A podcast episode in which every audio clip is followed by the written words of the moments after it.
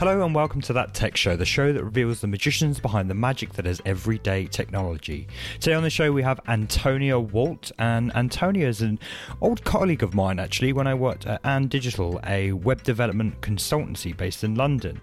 Antonia is an inspiring lady. She is the executive sponsor at what they call the And She Can movement, which is an initiative run by And Digital. And She Can is building a roots movement in inspiring females to pursue a career in tech. On this episode, we talk about her history in tech consultancy as well as a dating app that she had an idea for, the Tinder before Tinder. We talk about her travels in Southeast Asia and how we can all work a little bit smarter.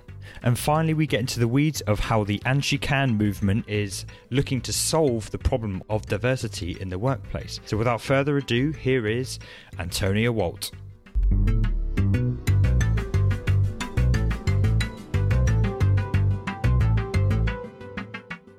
My name is Antonia Walt. I'm a club executive at And Digital uh, for one of our London based clubs.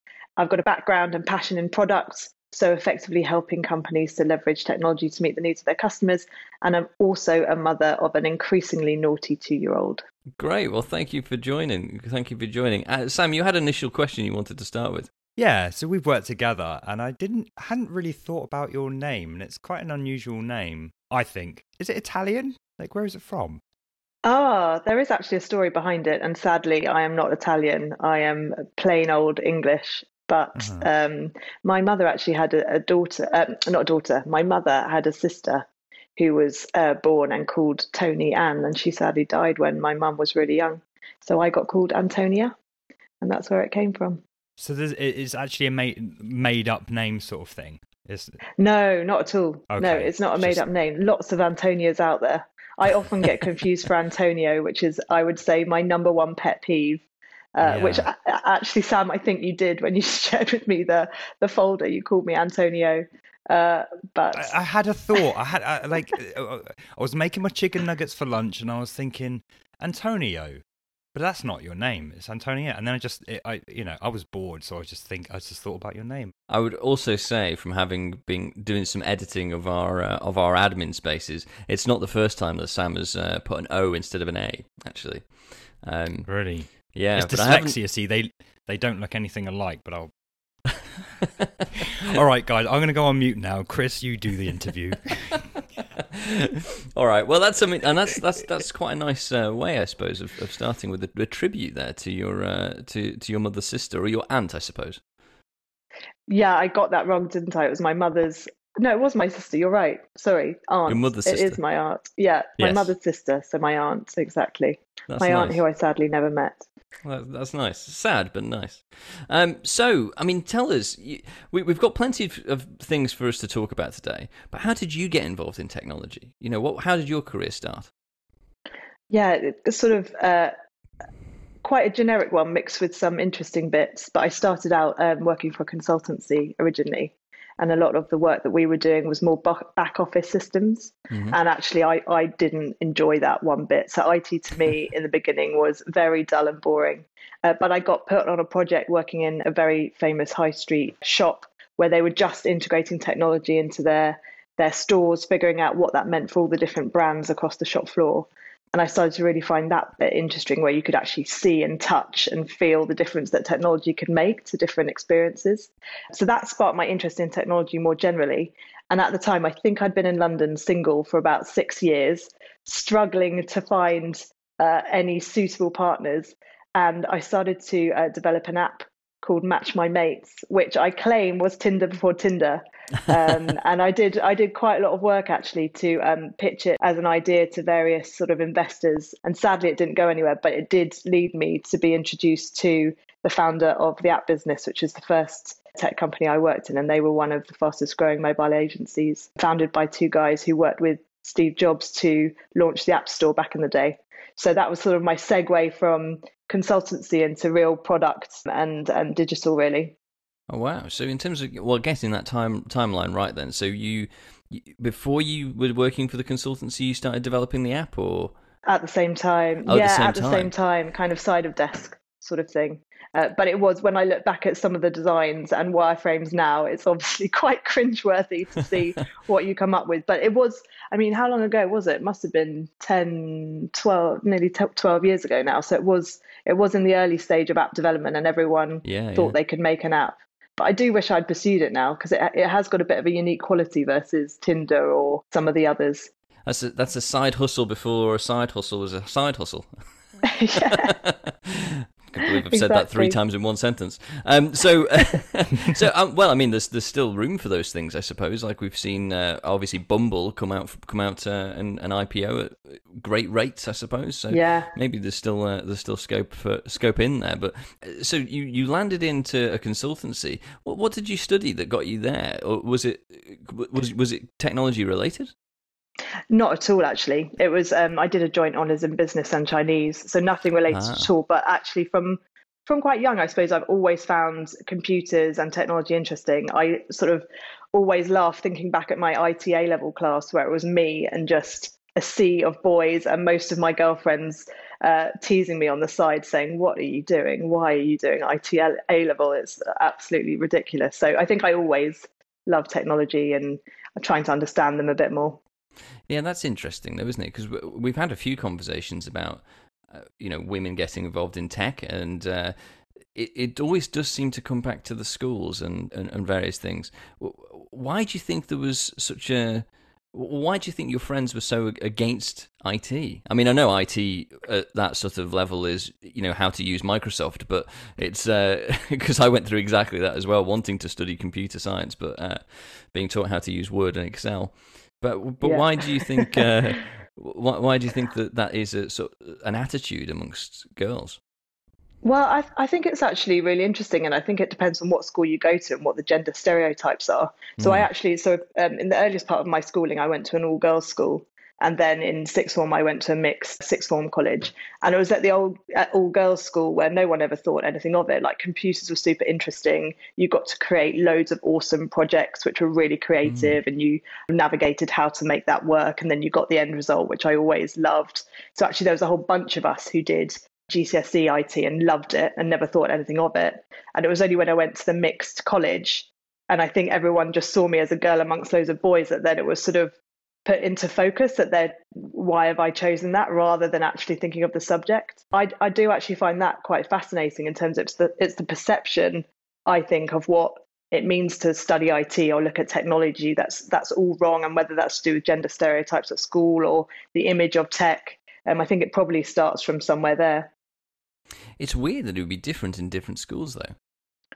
Yeah, I, I completely agree, and I don't know whether you know maybe that's just my own personal experience, but I do I do find it intriguing that yeah, until it was brought into focus in terms of why are you doing IT, I hadn't even thought of it. I just really enjoyed it, and so did loads of my girlfriends, but that was in an all girls context, so Mm. I don't think any of us ever ever thought of it. Mm. Interesting, but the um, so the, the, jump into consultancy then that was from the business angle, then I presume. Yeah, exactly. And I think it was sort of um, that classic. You're at university. I'd actually spent a bit of time in China. I think I thought by studying Chinese, I'd go there, uh, find a startup, and like live there forever. And there were lots of reasons why that that probably wasn't going to be the the ideal thing for for me. So ended up coming back here, and I think it was just looking in the market and seeing what was interesting. And uh, yeah, a lot of the big consultancies at that time were, you know, advertising to graduates well. So I, I ended up just picking that but without too much thought around what it meant in terms of working with technology, to be honest. Mm. How how did you find uh, China? Was it well? I mean, obviously you came back, but Yeah, absolutely incredible. I would love to go back there again. Mm. Um, and fascinating, obviously, seeing um, or having experienced what it's like to live there a little bit, obviously quite a few years ago, but and then seeing how they've responded to the pandemic as well, and just being able Mm. to um, kind of correlate some of their approach to how how you actually see things on the ground. But I lived in so I lived in Beijing for uh, most of my time, and then travelled throughout sort of central and South China for the rest of it, and it was yeah super fun, absolutely incredible place from cultural perspective, landscape perspective, um, food perspective, like all of it, absolutely amazing. Have you ever been? I I haven't. No, I mean, Sam, you've done a lot of traveling. You must have been to China. No, no, I haven't been to China. I haven't been to China, but been to Thailand, just uh, and even in Australia, to be honest, down that kind of well, I guess it's the uh, eastern side of the Asia, world. Um, very, very different way of life, very, Mm. very different culturally and things Mm. like that. It's eye opening, to be honest. Yeah, yeah, that's a good Yeah. summary. Eye opening, it definitely is. But really kind of hits all of your senses. It's a bit how I think people talk about India. You know, it's kind Mm. of the more common thing to say, oh, isn't it a, such a huge cultural difference? And obviously it is, but I think China is equally um, as much. They've obviously just adopted a lot more of the Western characteristics in some of the biggest cities, and that's what you see on the TV much more Mm. than you do when you go into some of the back um, kind of countryside areas, and it's just absolutely incredible and beautiful, really beautiful. Mm. And did you work whilst you were out there, or was it part of the, the studying? Yeah, I did a couple of things, and I went there a few times. So uh, sometimes I was um, teaching in their schools and universities, and then when I went back to live, I actually worked at Time Out in Beijing, which again was Wow. really fascinating from a perspective of seeing how English companies thrive or not thrive, or what challenges they face in in working in a Chinese community. Because they faced lots of challenges in the lead up to the Olympics, which was when I was there around when they were able to publish, and that was really because the government at the time were trying to get a real uh, kind of control on what was being said and what wasn't, and things like I don't know if you remember, but during the Beijing Olympics, there was quite a lot of talk of these um, c- pollution clouds Mm. and how they used to shoot them down to try and make sure that when they were doing all of the shots across the bird's nest, it would look absolutely incredible and all blue skies and stuff like that. When you say shoot them down, what do you mean by shooting them down? They had a way of being able to shoot something, and forgive me because I have no idea what, into the, the, the clouds to make it rain and then make the Really? Clouds I- I disperse. had no It's idea. aluminium. It's Oh, it's aluminium. aluminium. They aluminium. Yeah, yeah, yeah. They do it in in Dubai. They um they do it like once a year, and it hammers it down when they do it. And they, they year on year they're doing it more and more. Oh, actually, it's, it's silver. It's called uh, it's called cloud seeding. Because I know that they started doing a, a schedule, I think, didn't they? For uh, only like even num- even number plated cars could drive into the city on a certain day or something to try and reduce the number of vehicles that were. Th- that was Beijing, wasn't it? I think. I can well imagine that it was. And if they were doing that now, what would actually happen is you'd drive into the city and your car would automatically stop at a barrier because it would know that uh, you're the car they don't want coming into the city that day. So I think if they were doing that again, it would be even more crazy. Yeah, a definite evolution in technology. Well, actually, I suppose on from a technology perspective, you must have seen things over there at that time that were that we probably adopted since, because to a certain degree, they're they're quite far ahead of us in terms of at least hardware development. Yeah, it's interesting that because as a kind of person just living in within the community, it wasn't like there were sort of gadgets everywhere. The main difference that I could see at that time, and this is way way back in 2008, so again quite a long time ago, was really they'd just started to use WeChat. Um, Mm. And it was the payments that was already up and running there compared to what we were doing here. And actually, I remember at the time, no one could quite understand how they were managing to make it work because they didn't have bank cards. They kind of skipped that that part of it, and you had people who were serving you what you call tra out on the pavements, and it was sort of these, um, you know, like kebab type things, and then the lady uh, would take your money off her WeChat.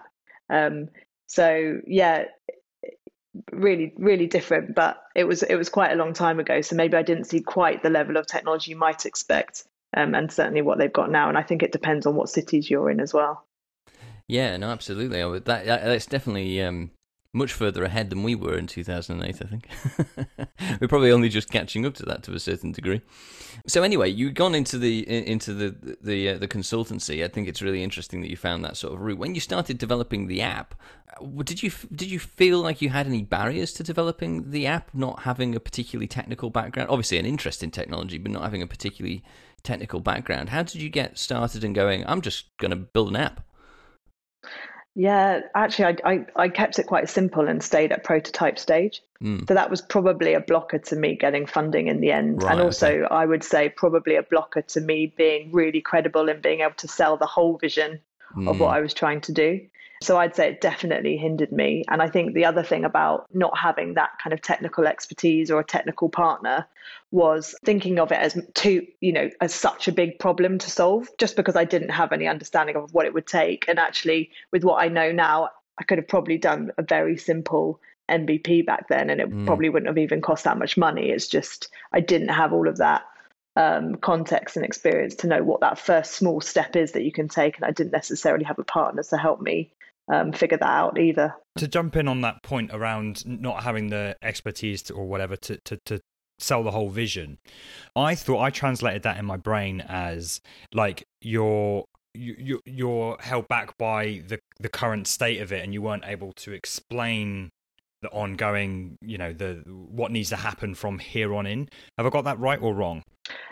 Yeah, to an extent. I think it was sort of being able to sell a whole vision and the commercials that it that yeah. sit behind it and what it yeah like you're saying what it would actually take to get started mm-hmm. and the costs of of developing that versus what the commercials I could see for it could be so yeah a bit yeah. a bit of that certainly because I think a common not necessarily common actually but a, a, mistake that some people can sometimes make is like they feel like they have to have it all developed and all the rest of it and yeah it's it's a misconception that actually having that vision and you know is is almost um more important than actually having the product. And and Matt Wilson, who you who probably remember from from And, you know, they built a product. His first business, they actually built the product, but none of the investors wanted to look at the product. They didn't care. They wanted that vision. They wanted that ambition and and that you know. Well, like you said, the costings and various things like that. So, it, it, I, I guess just for the, the sort of listeners in, in, in thinking about making that next step it's often the vision that's way more powerful than actually having a working product you know Oh, I totally agree with that. And I think, um, you know, it's just one of those things that when you're starting out and you're trying to do something for the first time, you you use it to hold you back. And also, I think I think there is still though value in finding someone who's got the opposite skill set to you or a complementary skill set to you, so they can bolster that credibility in those sorts of spaces. But yeah, I do agree. So going back into you, you know you'd found the the the sort of real interest in technology around this time. How were you uh, finding your position as a as, as a woman in technology, like in comparison to all the other people around you? Where where you were, were there a lot of other women, or was it quite still thin on the ground? Yeah, it's it's interesting because um, it's probably only in the last few years that I've looked back and even thought about what the landscape was like. And mm. in the mm. consultancy that I worked in, especially going into other organizations and working with their IT teams, um, yeah, you're always the only the only female within a meeting which you were trying to lead. Typically, there'd be a few, but not many. Um, and again, because that was just how it is or was back then, I didn't really think too much about it. So going mm. into um, when I went and worked for my first digital agency, again the gender balance there are a few people in product. I think it's it's it's known that you know within the product space there's more females probably than in the engineering space. Mm. but i suppose it didn't sort of occur to me too much until i found there were sort of some challenges to i suppose influencing and and getting your own way and and just figuring out what's the right approach to do that. And um, again if there's any limiting factors that you unconsciously don't know about or that you're thinking about unconsciously that you need to try and overcome to to do things more effectively? You talked about more women in product and i think that's certainly true but do you think there's more women in consultancy than there are in the businesses you're consulting for as well? Just trying to pick up on what you were saying about meetings you were you were in there. Do you know what? I don't know the answer to that. I think if the you know anecdotally we know that there's not enough females in technology and i think that includes technology companies and mm. technology mm. consultancies as well yeah, I don't, I don't, I don't have any stats, or I haven't looked into that, so I, I couldn't answer. On... Well, I, I think you know most of that's uh, anecdotal, really. But I was just, I was just thinking about it because I've been uh, quite heavily involved in consultancy over the last ten years yeah. or so as well, and I think, um, I mean, a lot of the organisations I've been in from consultant perspective have been quite female led. So I was curious about the, the perspective from someone who'd been in a different set of consultancies. but that permanent position, people who are, you know, who you're consulting for, um, I, I think in my experience, they've generally been quite male led. Not 100% male, but, you know, mostly. Yeah. Yeah, and I'd, prob- I'd probably agree. I'm trying to think across even within our digital, our, our consultants and, and mm. sort of what's the diversity is is there. Um, and probably from the past, yeah, you definitely, again, I think you see more of uh, a better balance outside of the engineering space within technology companies. So even with within and, do you think it's uh, what's the sort of splits that you have amongst the different teams? Yeah, we're we're we're quite big now. We're about a thousand people. Wow. Um, so uh, our balance has got a lot better. I'd say, over the past few years. So we're we're approximately forty percent female, I think, across mm. the whole piece. And then actually, what's great is we've got new tools so you can actually zoom into different clubs. So within our club, we're upholding that sort of ratio as well, which is really strong. Um, within engineering, it's it's not quite there yet still. So there's still work to do in terms of making sure that that whole pipeline from you know recruitment to supporting and promoting people you know no matter who they are is fair for everyone so that we can keep um, and attract some more of that talent to make sure those balances retain and and get better do you know you're the uh, i think the third And Digital employee that we've had on in in uh, in in the, the lifetime of the show which is about six months i think at this point and I think the number is increasing every time we speak to someone. the number of staff that you have, like the rate of growth in And is just just phenomenal. yeah, it, it is. It's really amazing. I think we had 63 people onboarding on uh, Monday of this week, and that's wow. where we reached our thousandth Andy. So yeah, it's it's definitely growing fast. That's incredible, isn't it? Uh, impressive as well that you've managed to keep to the sort of forty percent. Although I, I is that is that intentional to try and keep to 40% or you know do you how do you how do you then deal with that sort of recruitment do you have to put a certain amount of positive discrimination spin on it or i mean how do you handle that yeah I, th- I think it's a really good question and i think what's interesting about the way that we grow just for context is that um, we grow in units of about 80 people mm. which is usually a club but it can be another business unit um, so each business unit lead or club executive, which is what my role is, you all have an eye on trying to make sure that we're kind of running that fair process and and therefore recruiting to reflect the communities that we're from. So that's different in different regions and areas. Um, but it is really down to the responsibility of that business unit lead. We then have a central committee which is there to govern how well we're doing against that, but we don't necessarily have targets. Mm. It's more that we want to, and we are a people first company, um, and we're trying to really um, bring that to life through lots of different things, but not least that recruitment and trying to build a diverse uh, workforce that we build brilliant products that actually can work for the majority of people and impact people's lives. So, yeah, it's not, it, it's done at lots of different levels, is probably the answer to that. And I think the mm. idea of targets, though, more generally, is really interesting because um, I've had lots of really healthy discussion with people around the benefits and challenges of targets um, and what they mean. I think something that, yeah, I'm absolutely not an advocate for is positive discrimination. Mm. Um, but there are mechanisms that you need to use to create a vision around what your kind of end state is build a case for why diversity is really important, and then create equity within those opportunities that you're putting into the market. For example, within my club, it's not that I have targets, but I have a broad view of you know the kind of split that I'd want to get from a gender balance point of view and mm. um, ethnicity, just because that would then reflect kind of where we where we uh, work in London. Uh, but yeah, we, we avoid as much as possible positive discrimination because I don't think that's necessarily the best way to get the best people in your teams. In fact, it certainly isn't. That's interesting. I mean, for for organisations, I mean, obviously you're in a position where you're you're advising organisations on you know how to build products, but presumably also how to uh, staff and increase you know the, the, the staff level within their own organisations as well. Because obviously, I know, we we know that any consultancy that's worth its salt is going to try and leave an organization with a capability and not just body shop. So, uh, for an organization that maybe isn't set up to deal with targets or diversity, how do you sort of coach them on the type of people that will make their organization more successful? Because I get that that's the vibe you're, you're, you're saying, really. It's you know a wider mix, a wider variety of people whether that's age or eth- age, ethnicity, or sex, then uh, you know that's going to help. How do you coach that into an organization? Yeah, it's a really good question. There's probably, in my mind, um, and I'd love to hear your views on it, but I think there's probably two parts to it. There's understanding the skills and capabilities that you need, and then kind of fundamentally uh, whether the leadership team in the business believes in building diverse workforces.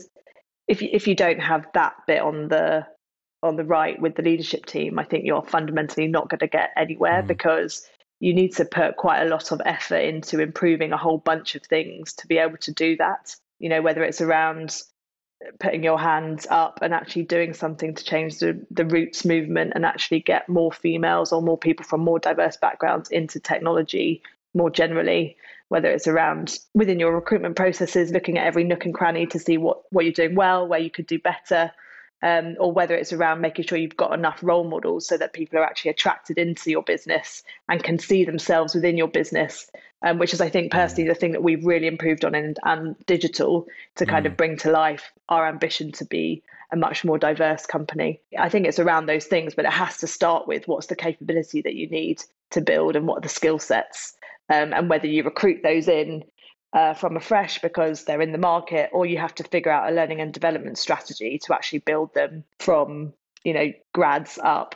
Then you kind of work with those two different things. There's been quite a lot of research recently, I think, from people, whether it's McKinsey and others, just to say around to build truly diverse teams. Actually, you need to grow that talent within your own business. Um, mm. So that that's also interesting to me. What do you think? Well, Uh, well, I think the, the, the leadership thing, I agree, is a big problem, right? I mean, if you if you haven't got that in that in you, in the leaders themselves, then it's going to be very difficult to uh, to sort of change those hearts and minds. And I I think from having worked with consultancies like And in the past, where there is a good mix, it does have a positive impact. And I think it's that sort of um, I don't know. You've got to have that positive change to in mind. You can if you see that it's working, then why would you do anything different? Um, I mean, I have actually seen other organisations actively do the opposite, but but I think it um, that that's just again down to the leaders and down to the people that are involved in it. My first job in London was working for a disability organisation, and um, to a degree, they they did encourage a certain element of positive discrimination, but only because the leaders wouldn't know where to start, if you know what I mean. It's not necessarily what they wanted, but they saw it as a a view to say, well, actually, you know, if you do set targets, eventually you'll start to realize that you don't need those targets. Do you know what I mean? It's you, you've got to start somewhere. It's difficult, difficult. Yeah, no, I completely agree with you. And it's kind of that what you said about seeing is believing. Um, mm. I think that's really true. But for people who don't have those lived experiences, actually, that sometimes the only way that they can come to terms with what that vision means in real terms is by a target. And mm. again, I kind of mentioned it, but for me, they can be helpful in vision setting and just getting everyone agreed on okay what an end state could look like. But it's it's just being very mindful about yeah the negative uh, things that that could lead to, and where positive discrimination doesn't necessarily get you the skills that you needed. Mm. Um, I think that's yeah really detrimental to the cause of trying to build d- diverse teams um, because those people come into the business. They have imposter syndrome around those things because they simply don't match up to other people at their peer level uh, mm. for all the wrong reasons. Sam, what's your perspective on that? I was going to say I really like the role model aspect as well. It was something we touched on with Mamta, who was spoke a lot about diversity and things like that in the workplace, and you know it was a huge learning from me that uh, for for a long while she struggled with actually placing herself because she looked at those kind of you know higher up boardroom type figures and they were all your classic white male you know middle class sort of thing and that was a real you know um, a blocker for her. And that opened my eyes up to this whole idea of role models and and how you present yourself and the impact that actually can have. So you know i think about it when it comes to this show when it when it comes to running my business and things like that it's like how can we create those role models? Because they're out there and we just need to make a conscious effort to shine a light on them um, and what they do. And I guess one of the hardest things about that is often not just in diversity, but in just everyday life. And and you mentioned imposter syndrome um, as well. There, sometimes we don't recognize the the wins that we achieve or that other people achieve because, you know, for instance, I think someone writing a really kick-ass line of code is, is a super good win and we should celebrate it. Whereas I'm I'm a bit blind to some of maybe the organizational structure stuff or something like that. So it's having a diverse workplace and not in the way that we're talking about it in the way of just how different minds recognize different things and making sure that everyone's just spotting those little wins putting shining a light on them and and creating role models for that. So I think that's that's a really exciting area, and I think a very powerful area that everyone needs to explore. I think also for me, what I've found fascinating, especially as I've become a mother, is sort of looking backwards and seeing how at different stages of, I'm sure all of our careers, you look for different types of role models. So mm. prior to having a child, mm. I was never really worried about who had a kid or not and how they were coping with yeah. being a leader and a parent at the same time. Now I'm absolutely desperate for those those people to share their stories and tell me if they're finding it as challenging in some places as I am. And I think that's that's really important, like you said, Sam, to have that variety of people so that when you're looking in at different times of your life, you have lots of different um, types of role models. I think the other example that I'm mm. really proud of within our, our business is just where we've got people who have done career switching. Mm. Um, and actually trying to shine a light on them because again often they come into the business they're a bit older compared to some of their peers but they've got so many extra experiences that they're bringing into their role and it's just to try and help them feel comforted that there's people at all levels of the organization who have done the mm. same brave thing that they have at one time or other and I find those mm. people actually really exciting to watch and coach and, and try and uh, mentor just because I just think what they're doing is really brave and it's it's great to um, show them as role models in the business as well. Precisely why we brought Simon on the show. That's exactly what we wanted to do is shine a light on that, you know, career change no matter where you are, what you do, that you know, tech as an industry is very welcoming to that and and you know, you've just nailed exactly probably articulated much better than I ever could around exactly why we brought on someone like Simon to the show to show that career change and and um and, and celebrate it and and hopefully you know in some small way have an impact on those thinking about it or you know or, or whatever whatever fen- whatever side of the fence or whatever that they're on thinking about their career hopefully we can have an impact on that. So yeah, it's, it's, a great thing. That's episode nine, listeners. If you haven't listened to that one yet, just by the way.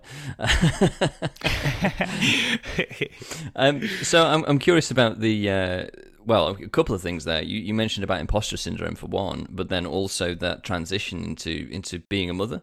Uh, congratulations, and uh, and how how do you manage to uh, to to navigate that that that shift to still being a senior leader now having a child uh, presumably, you had a, a, full nine months off. I don't know. How have you managed to navigate that? Yeah, I think you've caught me probably on a quite a challenging week where my daughter's not sleeping.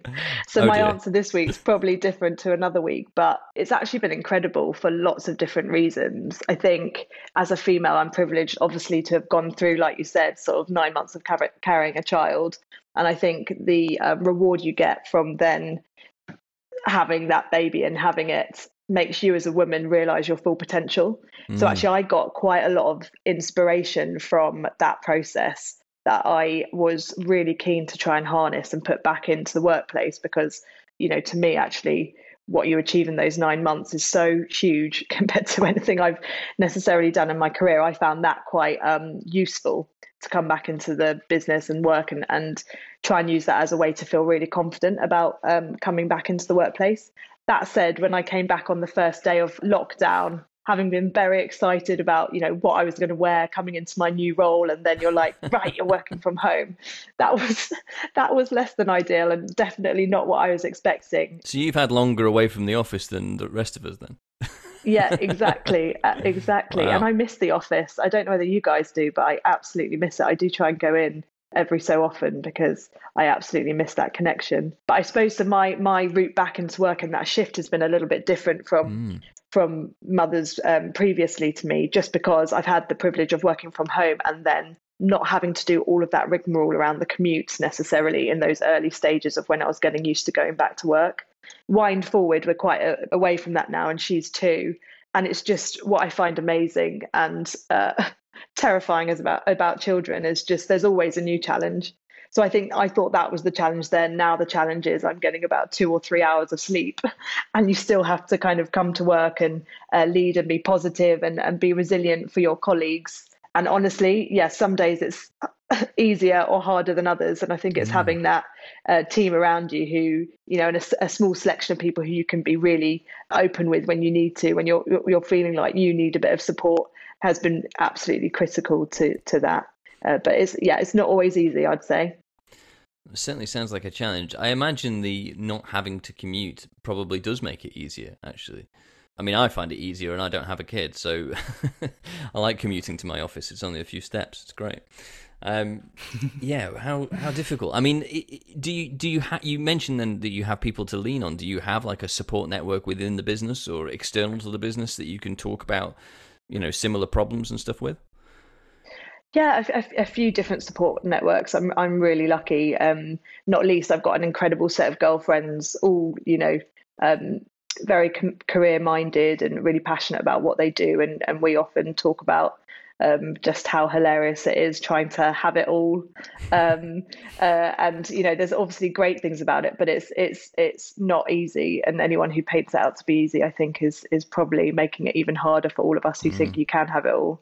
Um, so there's that side of it. Um, and then, yeah, within the business, I mean, again, I think that's one of the things about working for a company who is really kind of trying to be people first because there is um, encouragement to talk to people and I suppose share things and and just be there for each other. So within my leadership team, I've got a really great group of people. Whilst I'm not going to tell them all of the challenges because they don't need to hear about it, they're definitely people who will at least ask, you know, how I am mm. um, and spot if I'm a bit quieter on a day and, and just take time out to say, you know, is everything good? And that makes all the difference. Just just knowing you've got people who who are there to work with you as a team. So yeah, I really appreciate all that support that we all give each other actually.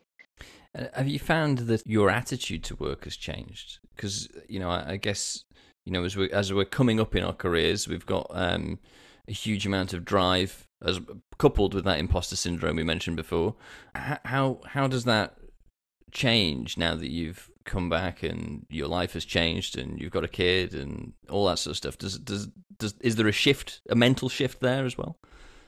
Yeah, it's really interesting because I, I um, pre prior to getting pregnant, I went to a um, a really great talk with Bryony Gordon. I don't know if you know her or or like her, but she's um, sort of a, a, journalist who had a child, and I was really intrigued by her because she talked about when she had a child. Actually, it created this whole new wave of motivation within mm. her career, and I think I always perceived having a child as being a sort of a blocker or a stopper to what you might want to do with your career and it gives you all of this sort of uh, you know actually career is not important and actually my child is the most important thing and whilst i think obviously some of that is fundamentally true you know uh, you know your priority is is your child and your family actually for me I'm, I'm more in line with her i found it as a source of inspiration to mm. kind of preserve that bit of me which isn't a mother um, and really try and lean into that. And and like I said, I think realizing the power of of all the things you need to do as a mother, actually, again, just try to leverage that.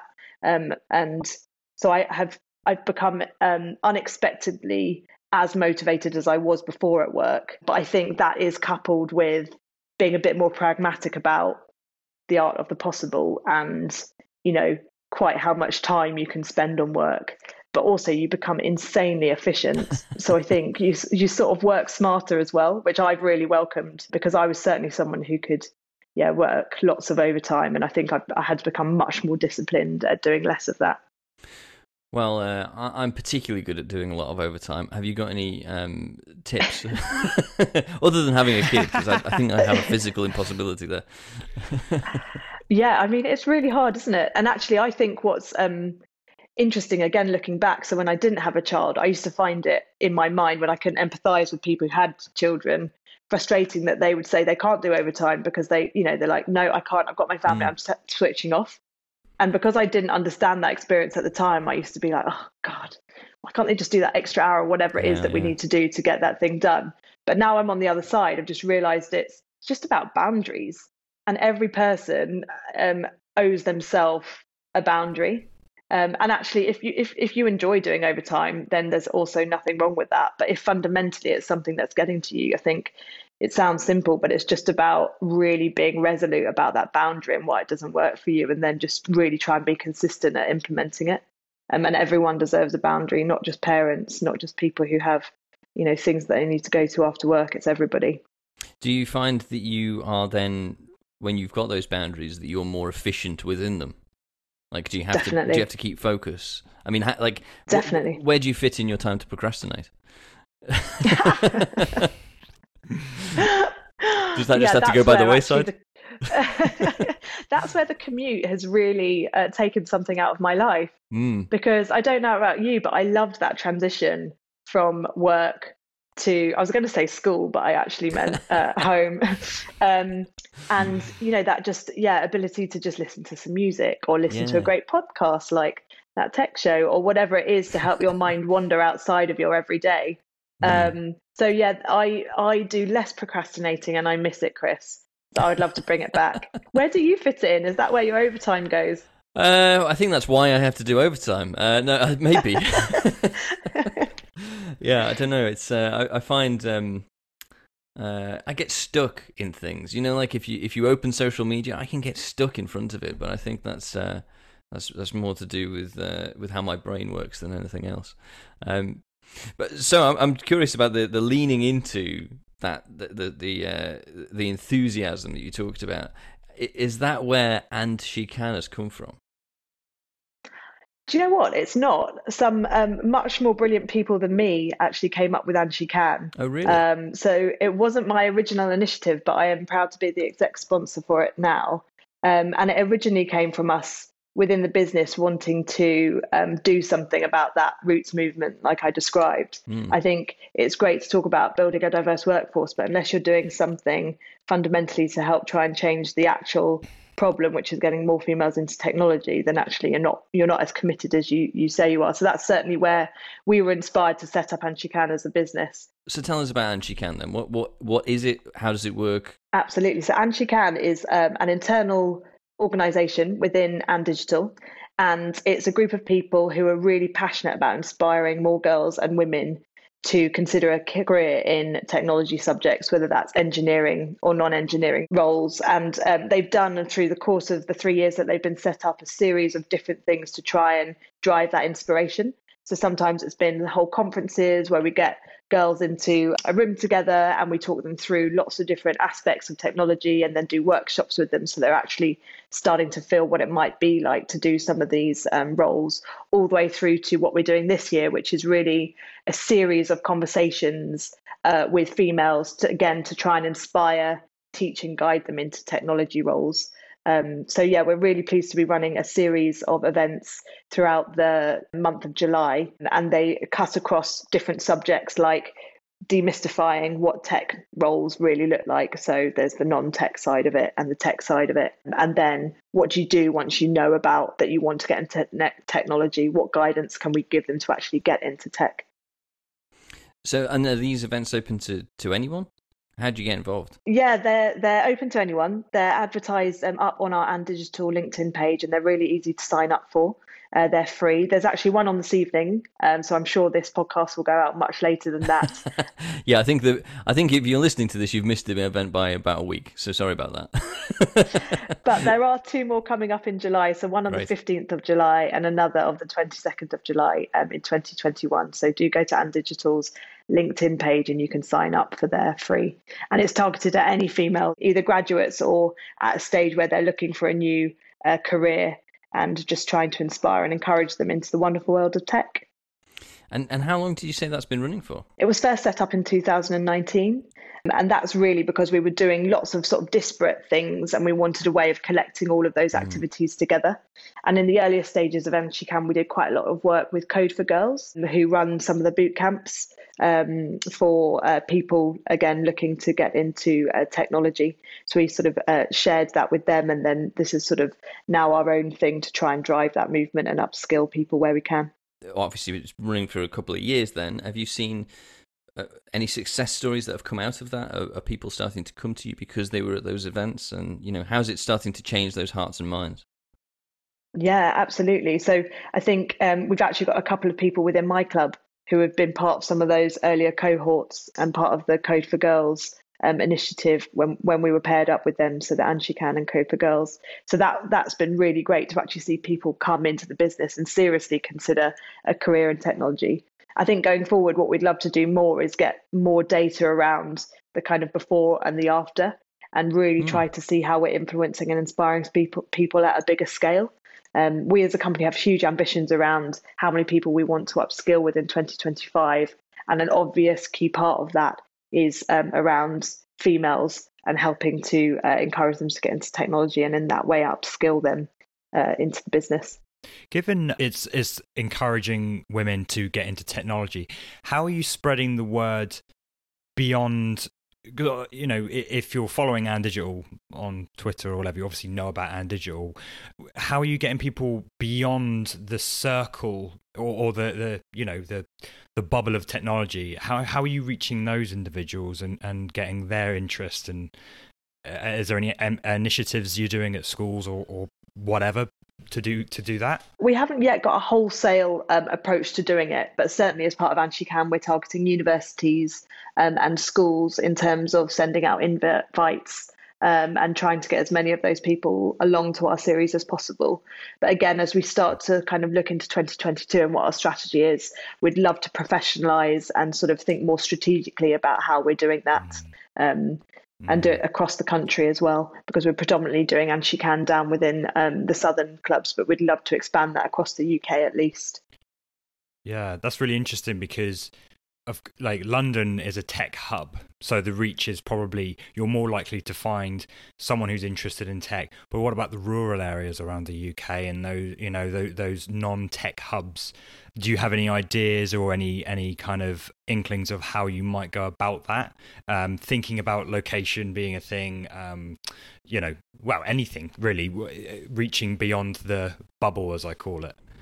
Yeah, I think that's um, a really interesting question. And actually, if you go back to the problem that we're trying to solve, it's around how are you inspiring people within their school subjects, even and above, to actually consider and understand what a role in technology looks like so that they will choose those subjects at school.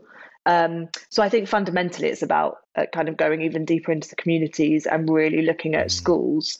Um, we're also a part of the Tech She Can Charter, which is the PwC's uh, charter, which is a collection of very like-minded businesses, all aimed and doing lots of great things, exactly like we are for And She Can, to try and encourage and inspire people, females, into technology subjects. So actually, yeah, I think it shouldn't matter where you are. We should be targeting actually the education system to say this is such a fundamental part of how we now live and the skills that we'll all need within the future. We must be inspiring, demystifying what it actually means to work within these companies at a much earlier stage because not only is it an amazing industry to work in, it's also super creative and actually really, really valuable in terms of uh, what you might want to do in, in later life.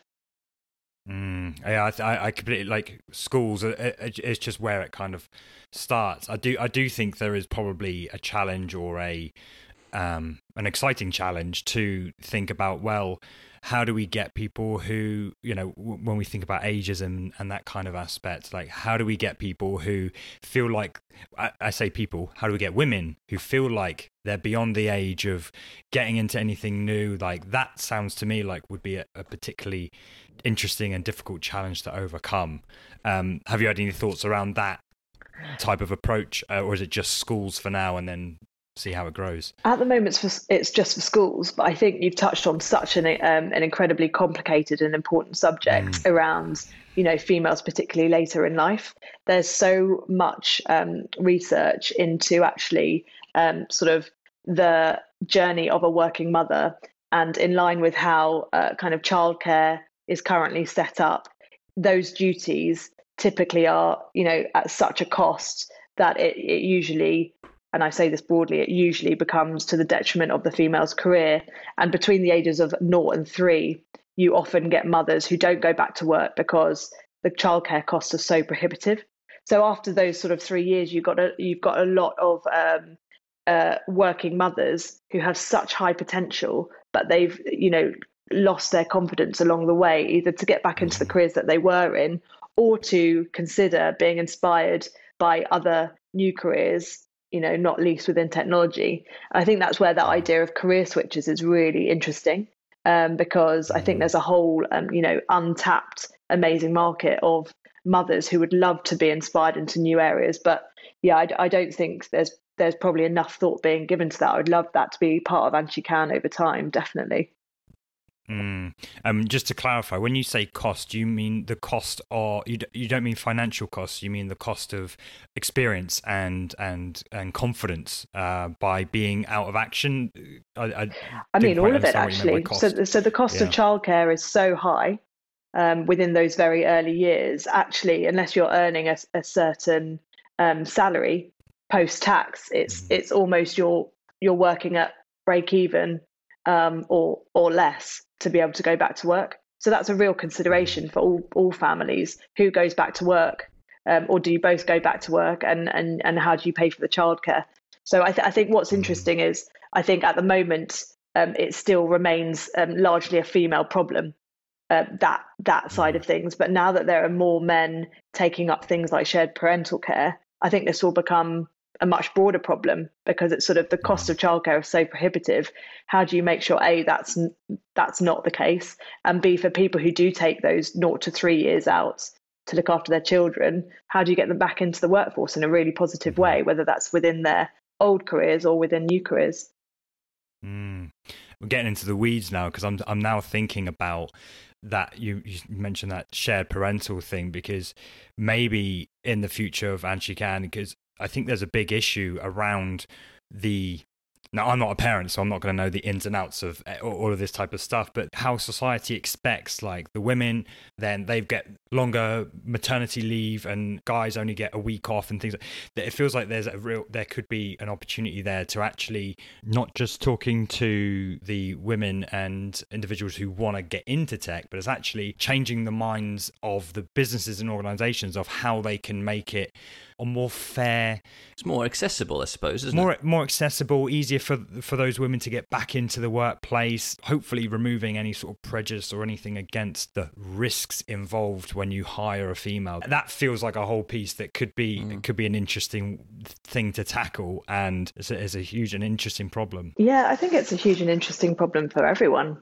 I think it's sort of, um, you know, not, not just a single company, but there are a lot of businesses who, under their diversity and inclusion agenda, are really trying to make an effort to make, you know, that, that parental leave much more fair and equitable for whoever takes it. So some people doing some sizable things, not least kind of offering exactly the same parental leave, whether it's the the male or the female taking that time off. And I think it's those sorts of things which are going to start driving the significant change around how the roles of both um, the working parent and the person who's who's uh, kind of back home looking after the child, how those images actually change. Mm, yeah, we we talked about before about the recruitment aspect and bringing, you know, how how do you encourage an organization to hire more women?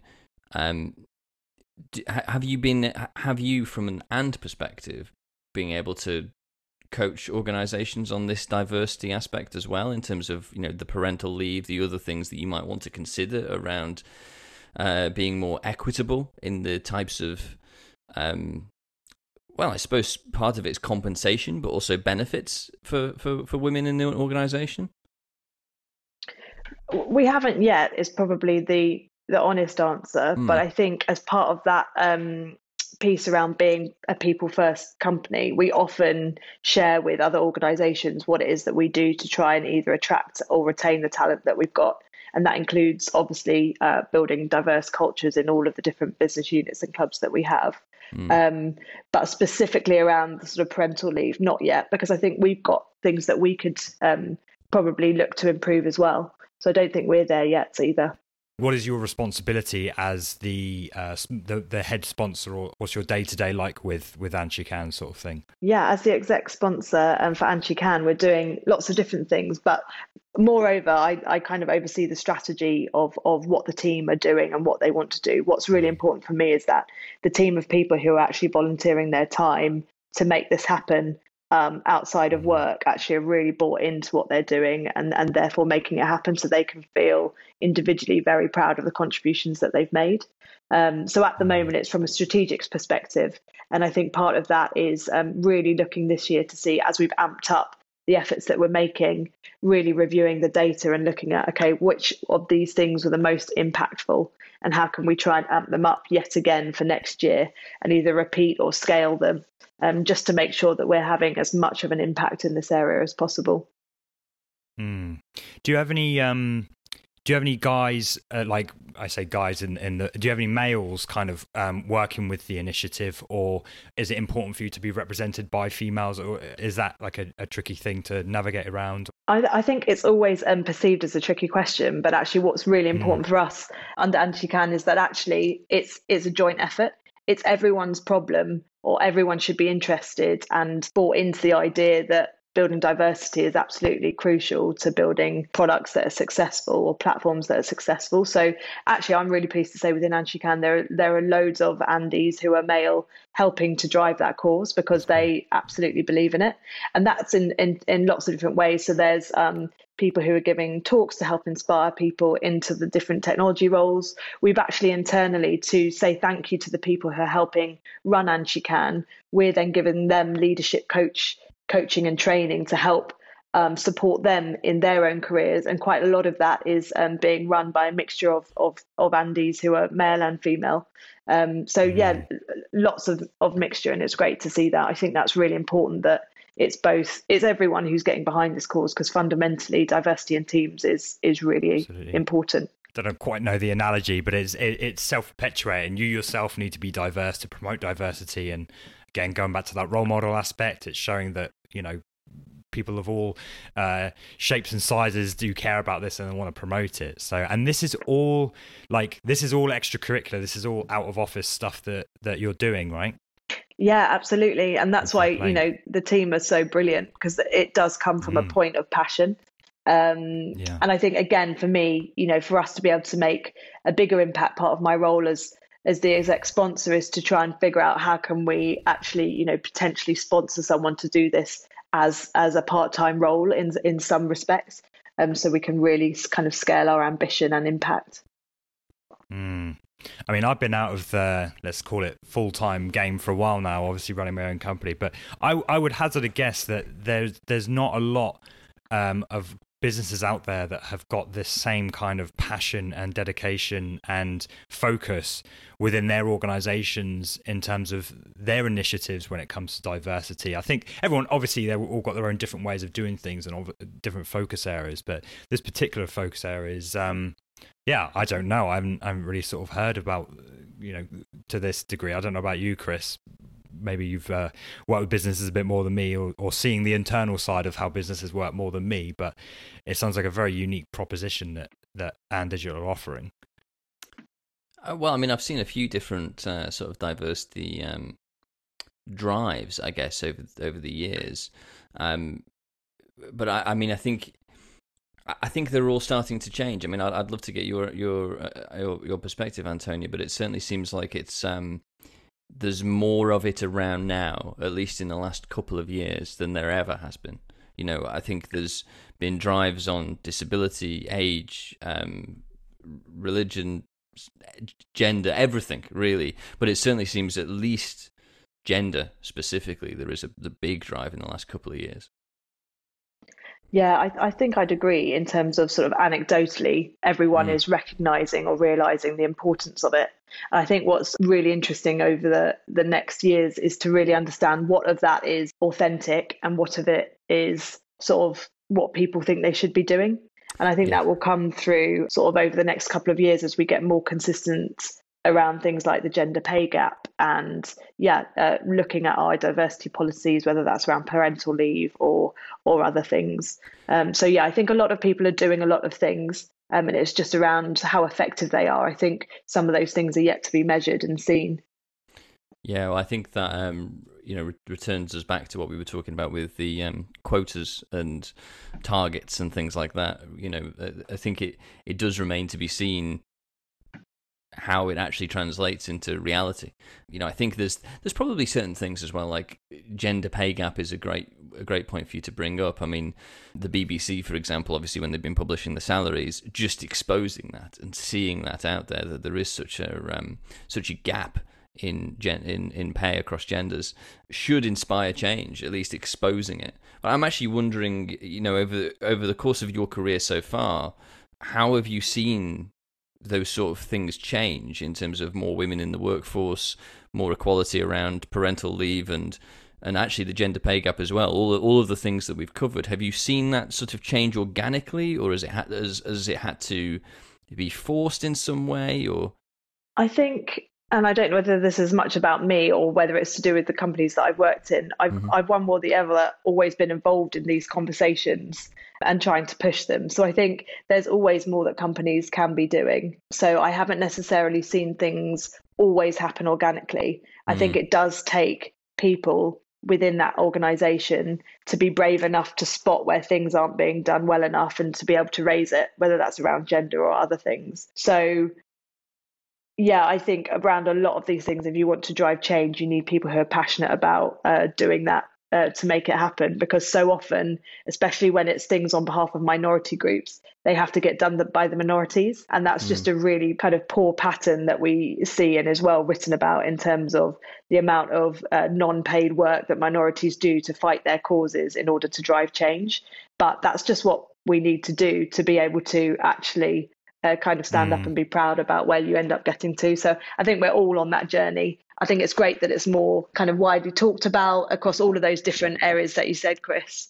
Um, but you know, even in the last year, the things that got talked about and it just bubbled up that actually companies aren't they still aren't doing enough or we as a society as well aren't aren't necessarily doing enough. And i think whilst those conversations can be painful for people to hear and they sometimes feel like why are we still beating this drum? We don't need to.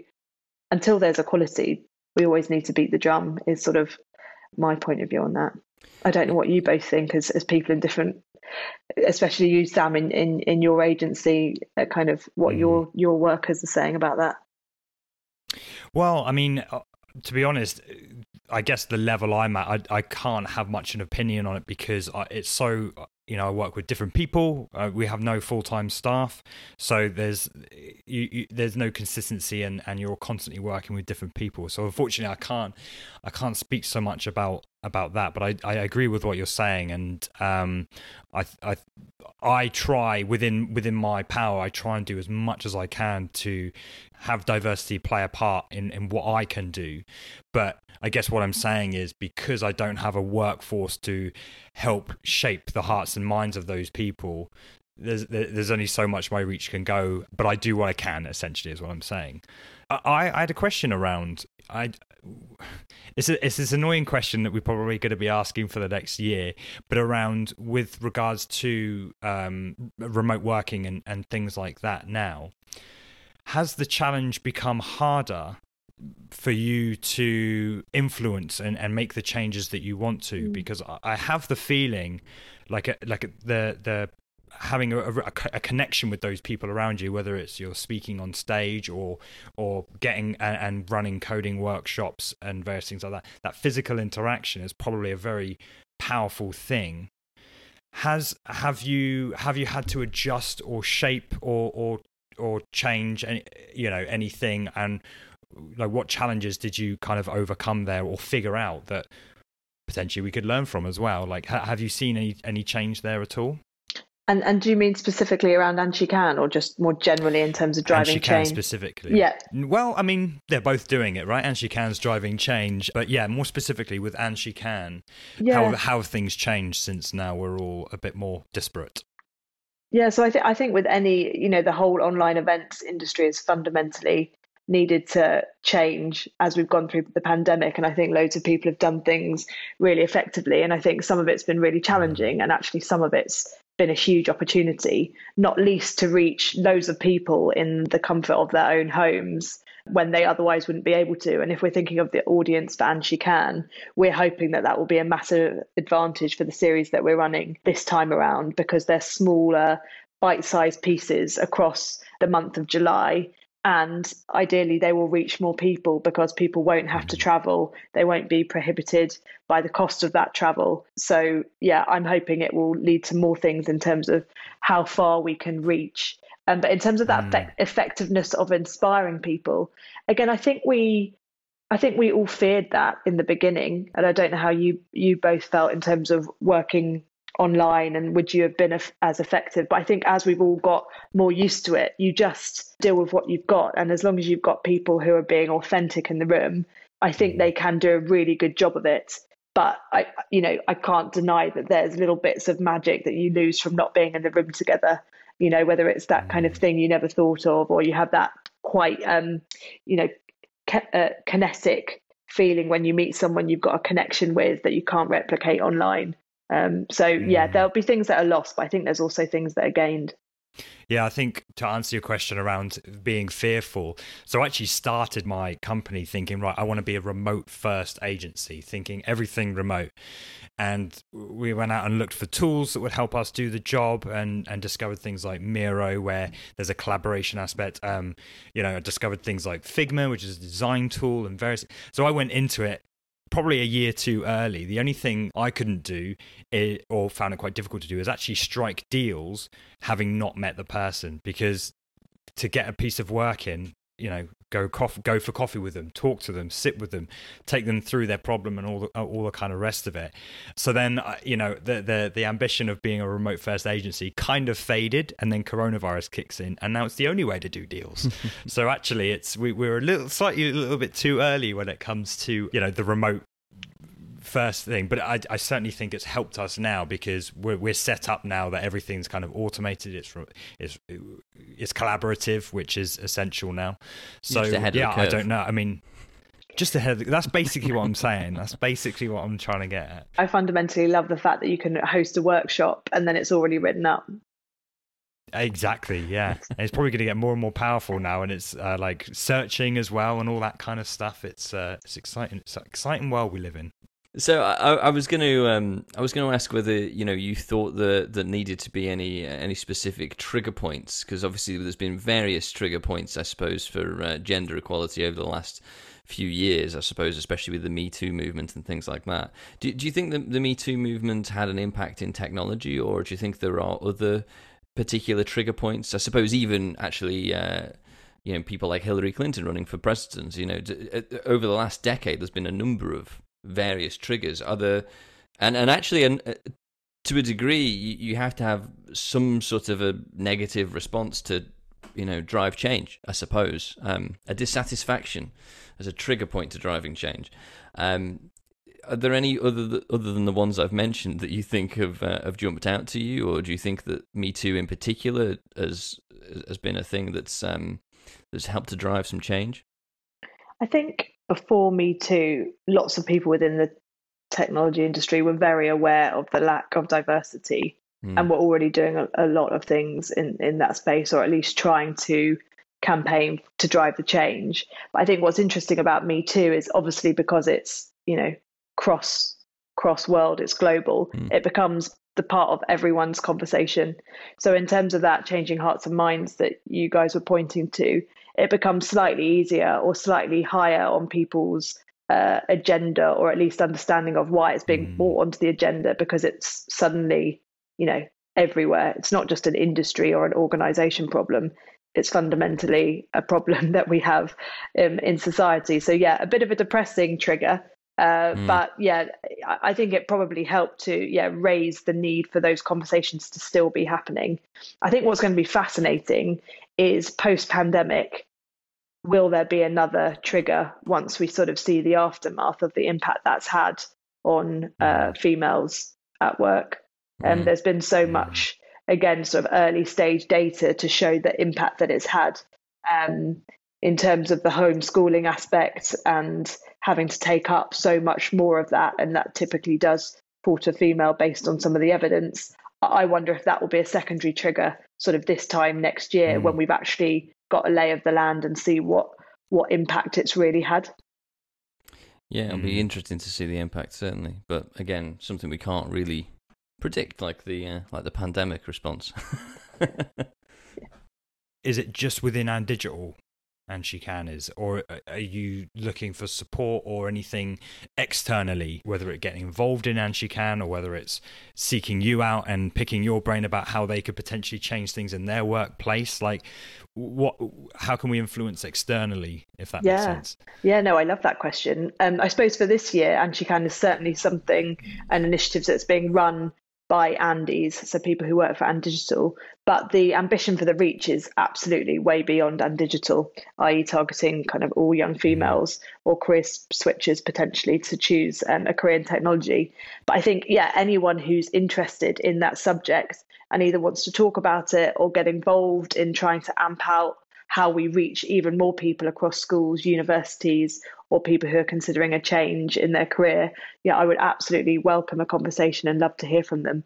Uh, because I do think the network effect is what can drive this sort of change sooner um, and just make people aware of the resources that are available to them because And She Can is just one area where you can uh, learn about what it is to be in technology. But there are lots of companies running other really great initiatives as well. And it's just about finding out uh, where those resources are and which one is best suited to you, I think and and also it would be interesting to see how the the approach that you have how that might translate to other initiatives. I, I, can't think off the top of my head what those initiatives might be but there could be some interesting collaboration or crossover there and you found that x works really well in in promoting a certain thing. I don't know.